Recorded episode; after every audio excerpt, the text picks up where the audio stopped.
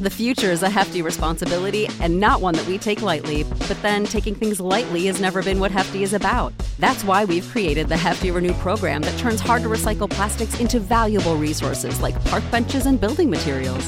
To participate, simply fill up an orange Hefty Renew bag with accepted items, tie it up, and drop it in with your regular recycling. That's it. It's that easy. It's time to rethink recycling with Renew.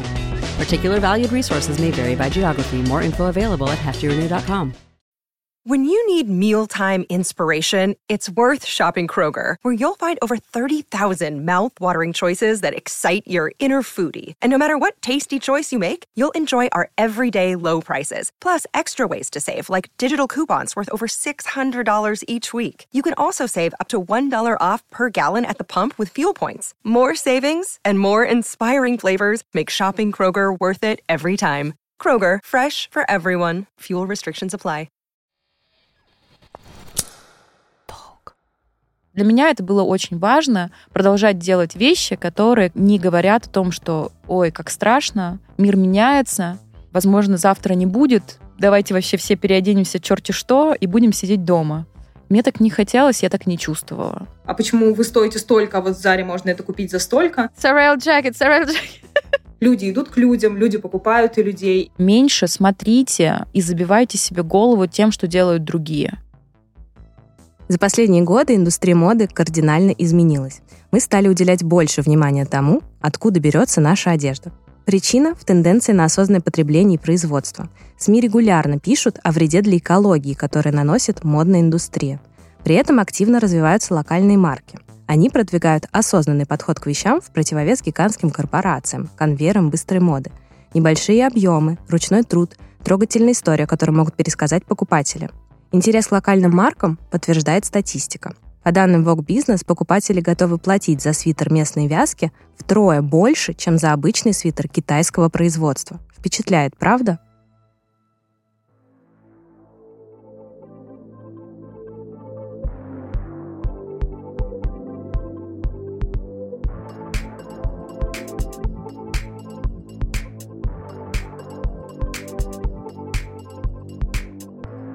Всем привет! Я Алина Малютина, журналист, автор телеграм-канала «Тим». Я 10 лет пишу о российских брендах для различных медиа, об их успехах и проблемах. А еще сама их ношу. Более 90% моего гардероба как раз вещи отечественного производства. Вы слушаете первый эпизод подкаста «Ла моды» из студии «Толк. Одеть надежду». В нем мы исследуем ДНК отечественных брендов и с надеждой смотрим в будущее российской моды. Сегодня мы вместе отыщем ответы на вопросы, которыми задается каждый дизайнер, прежде чем принимать решение о создании бренда в России. Будет ли мой бизнес актуален в будущем? Как потребители относятся к локальным маркам сегодня? Смогу ли я найти свою аудиторию? Об этом мы поговорим с двумя яркими экспертами. Верой Холмовой, основательницей и креативным директором бренда «Сорель», и Дарьей Леушиной, стилистом и создательницей бренда Select Studio. Российская индустрия моды сравнительно молодая. Как много громких дизайнерских имен вы слышали до последних лет? Давайте подумаем сами. Вячеслав Зайцев, Валентин Юдашкин, Алена Ахмадулина, Ульяна Сергеенко, Денис Симачев, Гоша Рубчинский. Их признанию в России во многом способствовал успех за рубежом. Например, участие в показах в Париже, наряды для голливудских звезд. Для отечественного потребителя все это было нонсенсом. Но сегодня причин пристально следить за нашей индустрией намного больше – во-первых, марки, которые начинали свой путь в запрещенной соцсети, выросли в серьезные и яркие компании, например, 12 Stories или Тумут. Во-вторых, свое дело сделал карантин с массовыми призывами поддерживать локальные проекты. В-третьих, уход зарубежных брендов сместил фокус на российские, дав им серьезный толчок к развитию. Дизайнер сейчас едва ли не самая популярная профессия – я всегда получала много писем от локальных марок с просьбой о поддержке, но за последние два года их число выросло в разы. Чем вызван интерес к локальным брендам? Это искренний интерес потребителей или обстоятельства, в которых эти потребители оказались? Этот вопрос мы задали Вере Холмовой, основательнице бренда женской одежды «Сорель», Бренд появился в 2017 году и впитал в себя любовь его создательницы к праздничной и заметной моде прошлого. Своим именем Сорель обязан фаворитке Карла VII Агнессе Сорель, которая ввела моду на откровенные наряды при королевском дворе. В истории нашего бренда это искренняя влюбленность людей в продукт наверное, стоит все-таки понимать и разделять ниши и их представителей. Есть есть бренды, которые в рамках сложившихся обстоятельств воспользовались ситуацией. Некоторые из них появились в этот период, а некоторые, которые уже были, они разрослись. Нишевые марки, коим мы являемся, с ними особо ничего не произошло. Мы не воспользовались ситуацией. Мы не открывали магазинов мы не сделали сети, мы не начали раздувать ассортимент, мы не превратились в масс-маркетовый бренд, который можно запихнуть в торговый центр, во все торговые центры, которые только возможно, закрыть все пустые площади, которые освободились, и производить продукт, ну, скажем так, без э, идей. Ну, у них тоже есть идея. Идея в том, чтобы закрыть потребность ежедневную людей. Такие бренды тоже нужны, важны, супер. Если говорить о них, то они супер вовремя подсуетились, и они скорее как раз закрывают такую вынужденную потребность аудитории. Потому что люди, которые посещают торговые центры, они привыкли видеть там масс-маркетовые все бренды, которые покинули наш рынок. И э, наши бренды очень быстро и очень классно, они молодцы, они супер предприниматели, это просто лютые бизнесмены. Они почти закрыли, по моим ощущениям, потребность аудитории торговых центров бренды концептуальные, им гораздо сложнее. И как раз э, все, что произошло, нам на руку не сыграло. Это все э, легенды, это все ерунда. Конечно, у нас появилась новая аудитория, но ее не так много, потому что все-таки аудитория, которая покупала раньше Акне, там, Изабель Маран, какие-то нишевые бренды в middle-up сегменте в таком, аудитория в большинстве своем уехала. Да, на нас обратили внимание те, кто покупали люкс и покупают, но те, кто покупали и покупают люкс, они его будут покупать. Для них как бы нет никаких преград. И чтобы занять их сердце, это очень нужно сильно постараться. А те ребята, которые покупали масс-маркет, ну да, кто-то из них начинает подрастать и может себе позволить уже покупать что-то подороже, по идее, но те, кто в основном в массе, они как бы так и покупают в торговом центре. Поэтому, ну, я не могу сказать, что middle up сегмент, он как-то выстрелил. Это неправда. Рынок локальной моды в России развивается крайне быстро. Призыв к импортзамещению, который особенно громко звучит последние два года, рисует перед брендами вполне конкретную задачу – заменить ушедшее. Иными словами, создать то, что уже существует, но в России. Пока одни компании пытаются стать нашей Zara, другие выбирают собственный путь. Не закрывать потребности покупателей, которые остались без привычных вещей, а предложить им что-то новое, уникальное. Дизайнеры стремятся рассказать историю, придать вещам персональности, воплотить в них свое представление о красоте.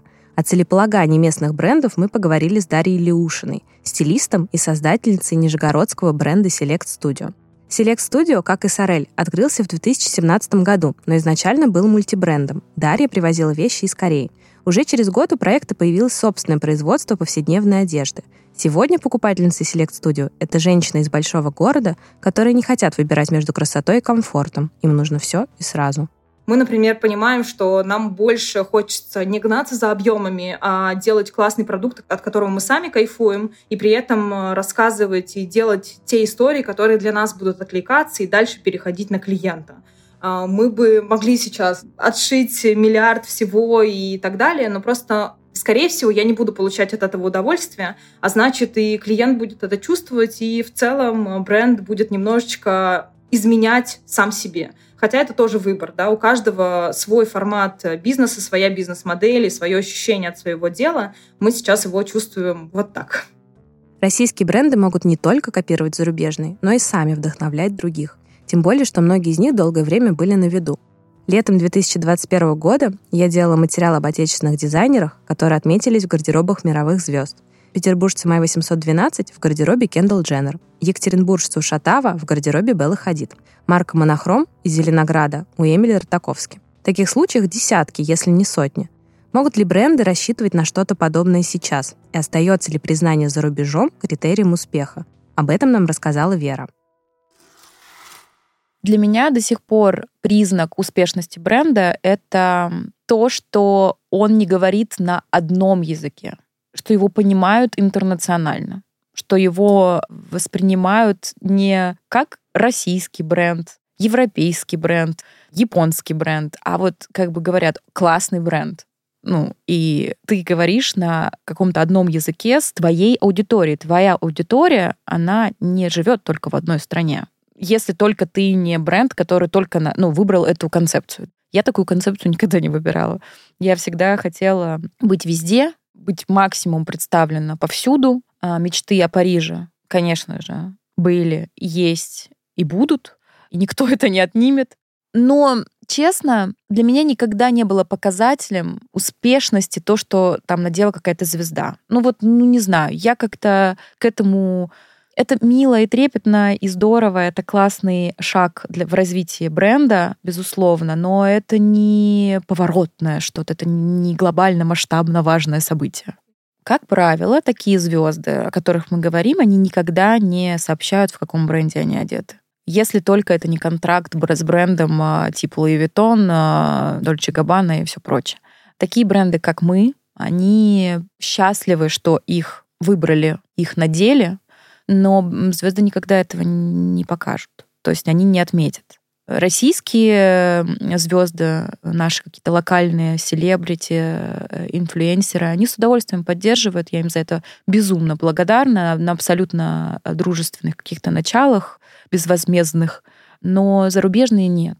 На локальном рынке ты показал, что тебя надела Кортни Кардашьян, что было, да, в нашем случае. И, конечно же, это классно. Об этом поговорили, распространили в телеграм-каналах, э, все кайфанули, разошлись. Но на международном рынке это никак не, не скажется. То есть к тебе не придет международная аудитория оттуда. Поэтому я писала в комментариях у Кортни Кардашьян, «О, Джек, Сарел Джекет, Сарел Джекет». Многие дизайнеры и в эти непростые времена мечтают об освоении международного рынка. Есть те, кому удается гармонично расти и в России, и за рубежом. Но некоторые проекты связывают свой успех с признанием их труда отечественным покупателям. Эту позицию нам объяснила Дарья Леушина. Мы понимаем своего клиента, и мы делаем одежду для реальных людей. Мы хотим дальше э, идти по этому пути, и в целом нас очень это устраивает. И самое главное, например, для меня, как для основателя, когда я иду по Нижнему Новгороду, вижу наши поло, пальто, или вот я вчера была в Москве и видела наше зимнее пальто, и думаю, вау, это для меня просто лучший комплимент для бренда, потому что реальные люди носят реальные вещи, они у них проживают там какие-то события определенные.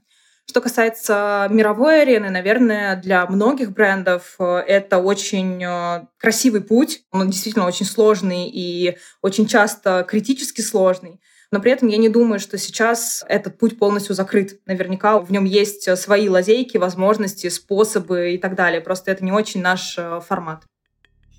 Лазейки действительно есть. Российские бренды, которые до 2022 года планировали выход на европейский рынок, потеряли туда дорогу и тут же открыли для себя другую, на Ближний Восток. В Дубае свои магазины разного масштаба и формата открыли или планируют открыть 12 Stories, Lime, Брусника, Poison Drop, у этого тренда есть еще одна неочевидная причина.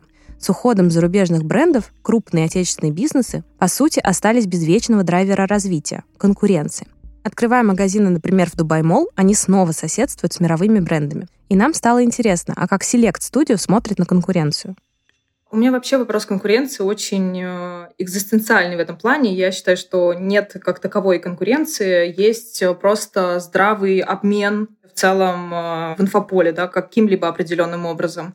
Здесь, честно говоря, меня вообще никак э, не коснулось э, как бренд то, что там Zara, Кос или Аркет ушли. Мы с ними не конкуренты в целом, то есть это невозможно. Да, мы можем им вдохновляться, мы можем вдохновляться их съемками, но как таковой конкуренции между нами, ну, то есть это несопоставимые величины, я бы так сказала.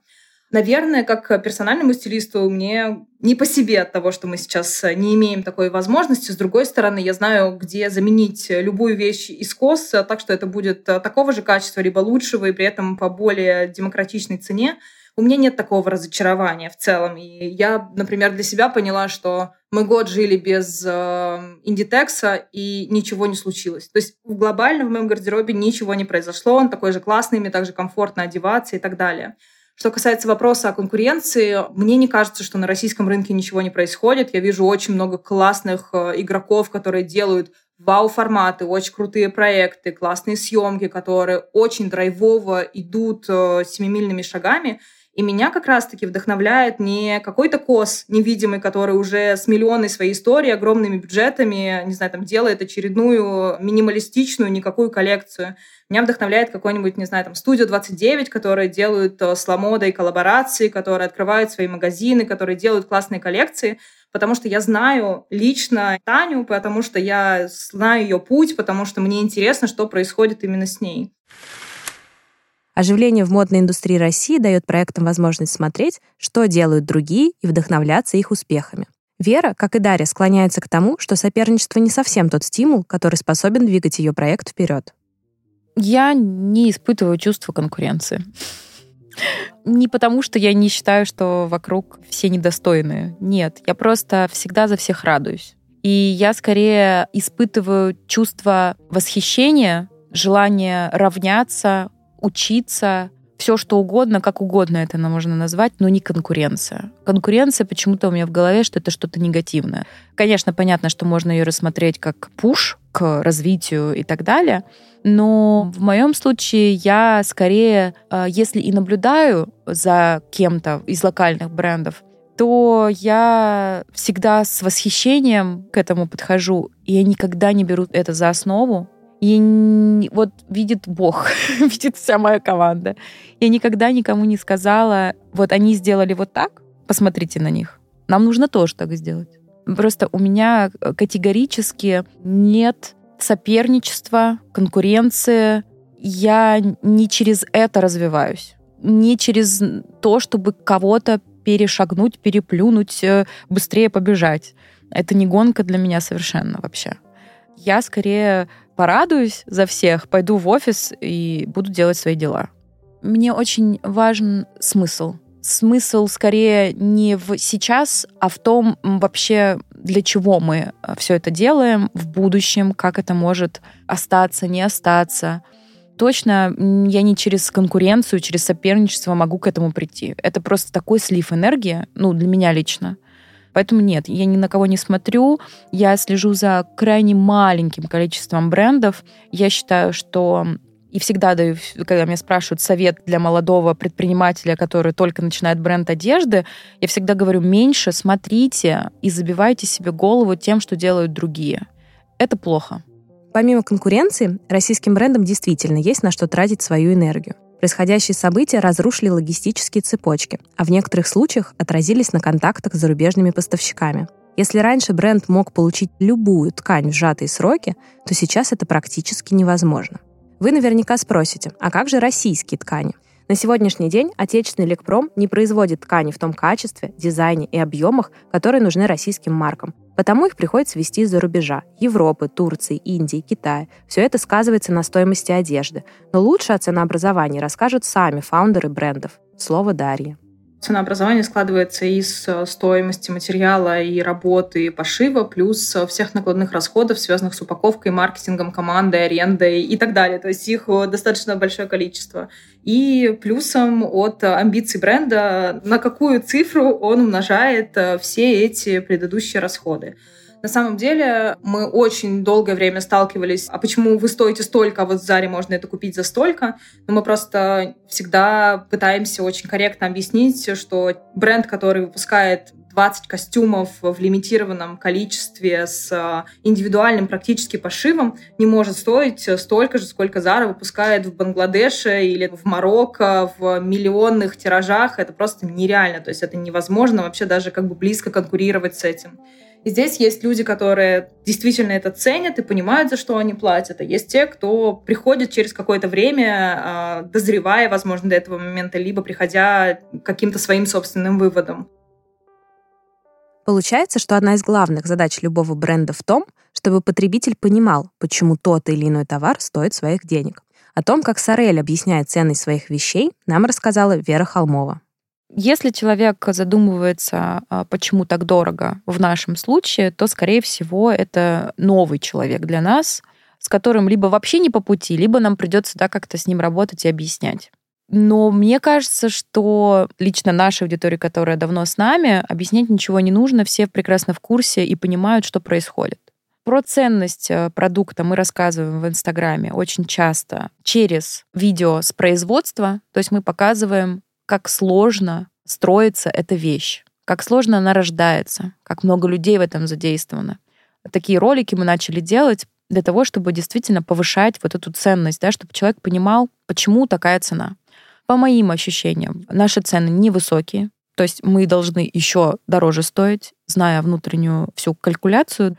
Я выдерживаю максимально и стараюсь очень плавным сделать этот переход. Но честно, бренды, которые работают с сложными фактурами, с сложными тканями, с фурнитурой, со сложными конструкциями, они должны стоить дорого. Мода должна вообще стоить дорого.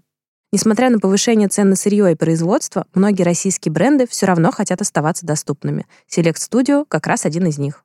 Я думаю, что сейчас э, российские бренды сталкиваются с очень непростыми историями с точки зрения ценообразования, потому что вот мы недавно считали свою трикотажную коллекцию и поняли, что условно мы пряжу заказывали два года назад за тысячу рублей, а сейчас она стоит две тысячи рублей. А свитер у нас в цене не меняется, просто потому что мы делали выбор как бы в пользу того, чтобы клиенту он был доступен. И я бы хотела, чтобы, например, моя одежда была доступна таким же девушкам, как и я, то есть которые сами зарабатывают, которые могут себе это позволить и так далее. Но при этом у меня есть, как у фаундера, выбор. Либо мы сейчас бренд сохраняем и даем ему возможность развиваться, да, делать более интересные коллекции и так далее. Либо мы пытаемся с ценой как-то подружиться и поставить цену, которая уже для нас с точки зрения всех факторов, ну просто нереальная. И поэтому, конечно, здесь э, как э, человек, который владеет брендом, ты стоишь и считаешь, и просто иногда сходишь с ума от того, что у тебя логистика выросла, ткани тебе итальянские больше так просто не отгружают, а пряжа какая-то просто недоступна для ввоза в Россию. То есть если раньше, когда что-то происходило, ты просто впадал в какую-то дикую ярость и депрессию, то сейчас, ну, ну ладно, дерьмо случается, окей, давайте еще что-нибудь посмотрим. Сегодня бренды вкладываются не только в производство одежды, но и в то, чтобы процесс шопинга стал формой досуга, то есть оставлял после себя приятные впечатления. И в идеале десяток фотографий из магазинов в социальных сетях. По моим наблюдениям, тренд начался после пандемии. Тогда перед бизнесом стала задача вернуть аудиторию из онлайна в офлайн. И здесь все средства были хороши. В магазинах стали появляться, например, кофемашины, продукция дружественных брендов, красивые зоны отдыха с пушистой яркой мебелью – Иными словами, бренды стали выводить покупателя за рамки привычного шопинг-опыта и обращаться к экономике впечатлений. Вот что об этом рассказала Вера. В экономику впечатлений мы начали вкладываться, наверное, все-таки с открытия магазина в большей степени. В принципе, мы всегда делали хороший контент, э, впечатляющий, запоминающийся, да, там, отличающийся от других брендов но вот так, чтобы можно было развернуться и как-то начинать коммуницировать с аудиторией офлайн, это вот случилось с того момента, как мы получили возможность вот этой площадки. Мне дали волю, как вот он должен выглядеть, и я сразу сказала, не белый магазин, и как бы вот он случился вот такой вот, который просто, ну, каждый день десятки фотографий везде, из разных углов. Наполнение магазина тоже играет роль. Я поняла, что это лишний повод человеку выложить нас, и ты должен заботиться об этом обязательно. Свет, зеркала, декор, какие-то плюшки, фишки. У нас там каждая коллекция поддерживается флористикой, да, то есть приезжает Собран Саду, делает э, под тему коллекции э, декор, и люди просто сумасшедшие фотографируют все это, потому что им нравится. Мы начали делать э, какие-то автоматы, э, где можно с кросс-промо с партнерами, где клиент, если что-то купил, ему дают монетку, он эту монетку опускает, получает этот шарик, раскрывает его, там у него, значит, сюрприз какой-то. Коктейли у нас были запущены специальные от Дениса Кряжева, был тоже такой опыт десерты специальные. Ну, то есть вот все прикосновения, которые можно с клиентом сделать, сделать ему приятно, мы максимально стараемся делать. У нас есть библиотека маленькая в углу магазина с красивыми пуфиками. Вот вы можете сесть, рядом стоят дизайнерские стеллажи от моего друга Сережи. Берете книгу про, не знаю, Сен-Лорана или Баленсиагу, вот сидите, читайте себе, наслаждайтесь. Никто вас никуда не погонит. Что сложного сделать в своем маленьком шоуруме, не знаю, библиотеку? Это же классно. У тебя и так наверняка есть э, книги, посвященные тому, чем ты вдохновляешься. Ты же дизайнер, ты же как бы создаешь, да, ты всячески в любом случае откуда ты берешь эту информацию. В моем случае это множество просто книг э, про фотографии, про художников, про дизайнеров, да даже публичные дома, да, в, в Париже, и я не знаю, этого всего очень много, и вот я это все притащила, установила там, денег не надо. Автомат, про который я рассказывала, мы заказали на Авито. Он приехал к нам из Новосибирска за 8 тысяч рублей. Но важно просто креативно к этому подойти. Экономика впечатлений работает не только в офлайне. Интернет-ритейлеры тоже берут на заметку различные инструменты. Например, Ламода одними из первых внедрили AR-примерку и уверенно движутся в сторону полноценной социальной сети. У них есть сторис, прямые эфиры Ламода на диване, персонализация на основе искусственного интеллекта и даже блог с идеями по составлению модных образов. Все это так или иначе развлекает потребителя и побуждает его подольше задержаться на сайте или в приложении. А как обстоят дела у компаний поменьше? Нам рассказала основательница Select Studio Дарья. Наш маркетинг периодически балуется с искусственным интеллектом и с текстами, и даже пытается создавать мне коллекции с помощью искусственного интеллекта. С текстами, мне кажется, что все супер. На самом деле ему можно давать абсолютно разные задачи, начиная от пресс-релизов, заканчивая просто какими-то постами. Пока что мы с ними справляемся сами, но очень часто прибегаем к каким-то типа точечным э, моментам. Что касается визуала, пока что наши э, пробы пера с точки зрения, например, мы пробовали керамику, пошаманить с ней что-то или сделать э, коллекцию вот тематическую как раз-таки, про которую мы думаем уже несколько а, месяцев, ну, такое. То есть здесь нужно очень э, включаться в запрос, правильно определять свои цели и так далее, для того, чтобы это действительно был тот результат, которого тебе хочется. Как мы видим, многие креативные процессы сегодня поддерживаются цифровыми инструментами. Особенно это касается социальных сетей брендов. Вера поделилась, как проект «Сорель» создает цепляющий контент. В онлайне мы стараемся впечатлять аудиторию через контент. Мы много используем в своем контенте AR, 3D, motion design. Отдельно хочется выделить подход к съемкам а, кампейнов, то есть у нас э, коллекции поддерживаются сложными кампейнами, которые как кино, и это важно. В онлайне мы поддерживаем через э, какие-то игры в сторис, через маски в Инстаграме. Много разных вариантов в онлайне, как можно впечатлить свою аудиторию. Это тоже не всегда про бюджет. Недавняя история. Мы просто сняли стилистов Мишу и Кити и они, да, наряжались, и Кити, это парень, тоже надевал и юбку, и корсет, и это вызвало такой фурор, и это стоило недорого, ребят. Главное понять э, героев своих как-то, это все красиво обустроить, это не обязательно может стоить дорого. Снимите это все на iPhone, смонтируйте сами. Это все возможно, правда. Или там, я не знаю, сделайте вы фотографию, а фон сделайте в AI искусственный интеллект вам сгенерит такой фон, закачаешься. Возможностей очень много. Впечатлить, э, с одной стороны, стало легче, но сложнее. К этому вопросу справедливое замечание сделала Дарья Леушина. Но все-таки есть нюанс такой, что клиенты многие хотят приходить в магазин, трогать продукт, общаться с продавцом, видеть в реальности, что происходит. И как бы мы ни были диджитализированы, как бы онлайн-рынок не рос и так далее, все-таки очень большая часть клиентов хочет видеть своими глазами здесь сейчас покупать, ничего не ждать и уходить а, с большими пакетами из магазина. И я такой клиент. Я практически не делаю шопинг онлайн, если это только не какие-нибудь большие игроки типа Matches Fashion а, и так далее. Я люблю прийти в бренд, пощупать, поговорить с продавцом, а рассказать ему, что я хочу, а что я не хочу и так далее. То есть я та бабуся, которая прям любит, чтобы ее там полюбили, вниманием одарили и так далее.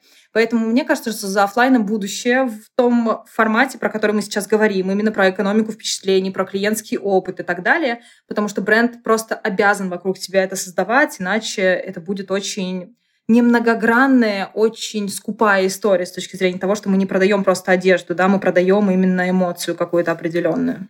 Мы сейчас очень много работаем с консультантами для того, чтобы они были действительно стилистами. И у нас э, есть тоже несколько принципов именно в работе с клиентами, э, связанных с точным взаимодействием. Ну, это первое. Второе, с честностью. Мы никогда не посоветуем то, что клиенту не идет, на наш взгляд, и так далее.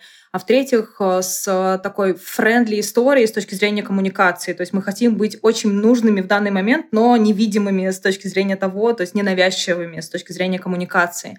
Мы всегда говорим с стилистами-консультантами, что нужно считывать клиента и формат коммуникации с ним вот только когда он зашел. То есть мы уже должны понимать, насколько нужно быть, там, не знаю, интенсивным, насколько нужно быть там видимым и так далее и тому подобное. Многие бренды имеют не только личные сайты и страницы в соцсетях, но и размещаются в многочисленных маркетплейсах. Они облегчают жизнь тем, кто не знает, как с нуля набрать аудиторию и рассказать о своем проекте.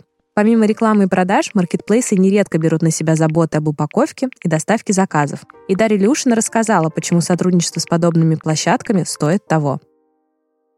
Мне кажется, что вопрос в том, что в целом работать с маркетплейсами очень классно для бренда с точки зрения его, ну, во-первых, представленности для клиента, точки контакта с клиентом и возможности рассказать о себе большему количеству людей. То есть это в любом случае большая точка роста для бренда. С точки зрения увеличения объема, это значит уменьшение себестоимости, с точки зрения вообще в целом места своего на локальном рынке. Что касается инструментов, мне кажется, что это больше такой классный побочный инструмент, когда ты, кроме того, что ты представлен и продаешь э, своему э, конечному покупателю через маркетплейс, который позволяет предоставлять намного лучший сервис. То есть ни у одного локального бренда нет такого большого количества классных пунктов выдачи, нет доставки с примеркой и так далее. Конечно, доставка с примеркой может быть, но все-таки да, здесь как бы вопрос расходов. И в том числе а, дополненная реальность и диджитал-примерочные — это один из бонусов и пунктов, ради которого бренду стоит э, заморачиваться и вообще в целом э, выходить на маркетплейсы в том числе. И мне кажется, что если у бренда вообще есть возможность пользоваться какими-то ресурсами, которые дает глобальный игрок, то это сто процентов нужно делать, потому что в этом ресурс, в этом рост и в этом возможность выходить на новый уровень. Несмотря на сложности, российские бренды все равно находят возможности для развития. Унывать не приходится, да и времени на это нет. Но насколько далеко вперед они заглядывают, какие тренды будущего видят? Мне кажется, что есть три глобальных тенденции, которые мы для себя вообще смотрим на них э, больше. Это первое, это комьюнити в любых его проявлениях, будь то Dog Lovers Club, который мы делали недавно, будь то, не знаю, там встречи в музее и что-то такое. Людей важно объединять, люди э, стремятся к офлайну как таковому. И мы видим это Пик делает велопробеги, пикники и так далее. То есть он объединяет людей по общим ценностям ради того, чтобы создавать вокруг себя очень плотное комьюнити адвокатов бренда, которые на тусовках друг другу рассказывают, на каком велопробеге они были, в чем бегали и так далее.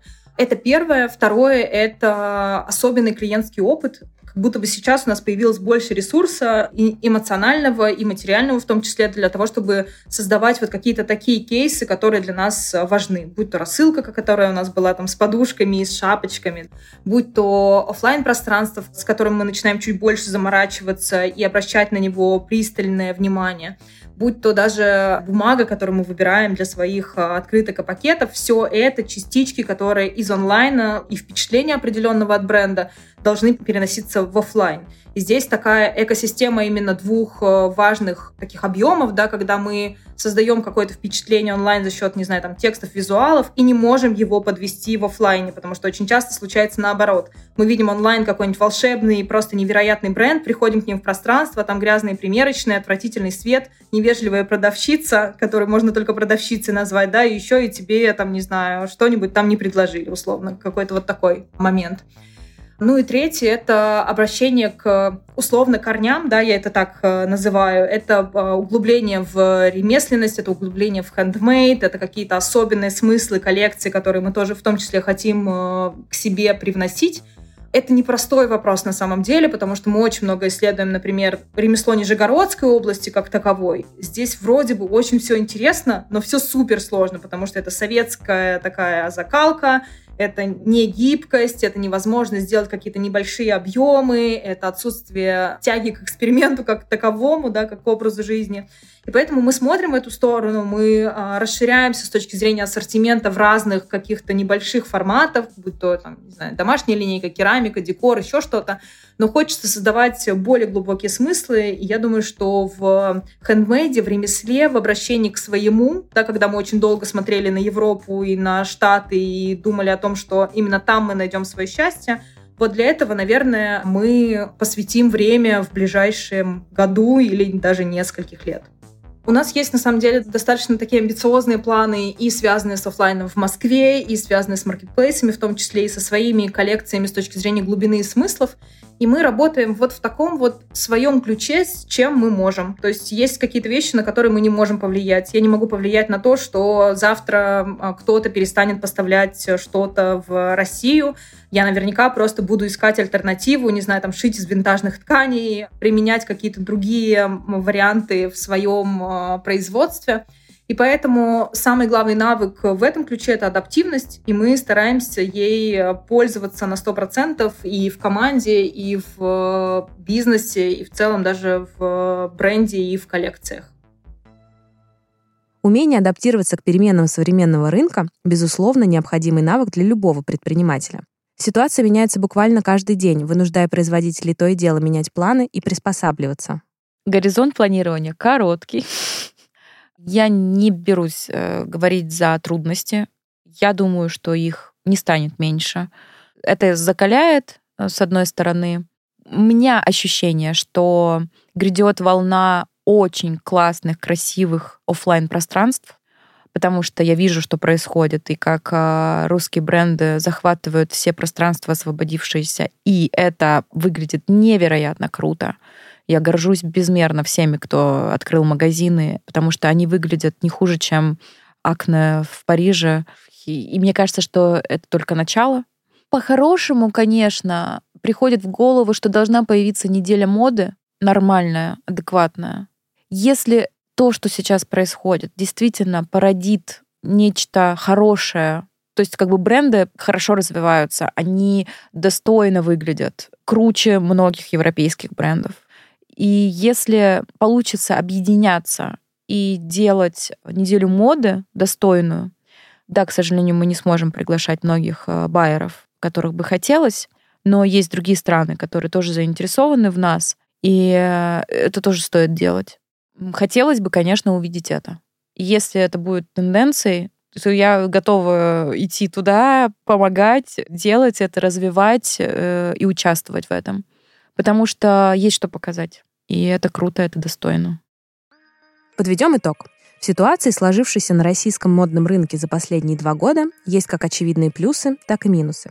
Звезды индустрии, которые неспешно развивались до 2020-х, нарастили темпы и стали еще более заметными.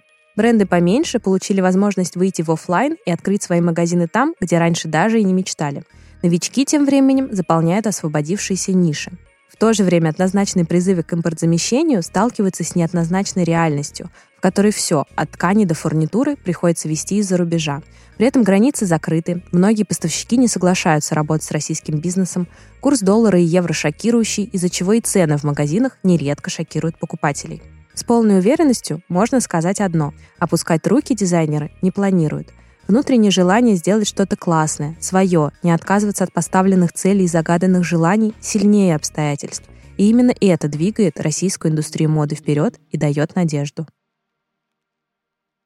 В следующем эпизоде вы узнаете о необходимых шагах на пути к формированию уникального ДНК и философии бренда. Вместе с экспертами мы раскроем силу сторителлинга и секрет крепких взаимоотношений локальных брендов с покупателем. Это был подкаст «Одеть надежду» от Ламоды и студии «Толк». В описании эпизода вы найдете промокод от Ламоды на покупки. Пишите кириллицей подкаст 10 и получите скидку 10% на любую сумму заказа. Промокод действует до 15 февраля. Условия применения читайте по ссылке в описании. Над подкастом работали ведущая Алина Малютина, редакторы Карина Миленина и Анна Юханова, монтаж и саунд-дизайн Виталий Дедков, продюсеры Полина Иванова и Вика Кузнецова. Пока!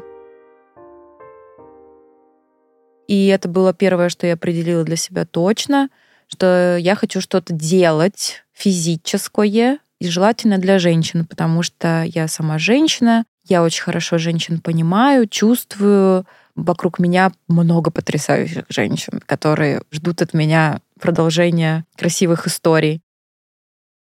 When you need mealtime inspiration, it's worth shopping Kroger, where you'll find over 30,000 mouth-watering choices that excite your inner foodie. And no matter what tasty choice you make, you'll enjoy our everyday low prices, plus extra ways to save, like digital coupons worth over $600 each week. You can also save up to $1 off per gallon at the pump with fuel points. More savings and more inspiring flavors make shopping Kroger worth it every time. Kroger, fresh for everyone. Fuel restrictions apply.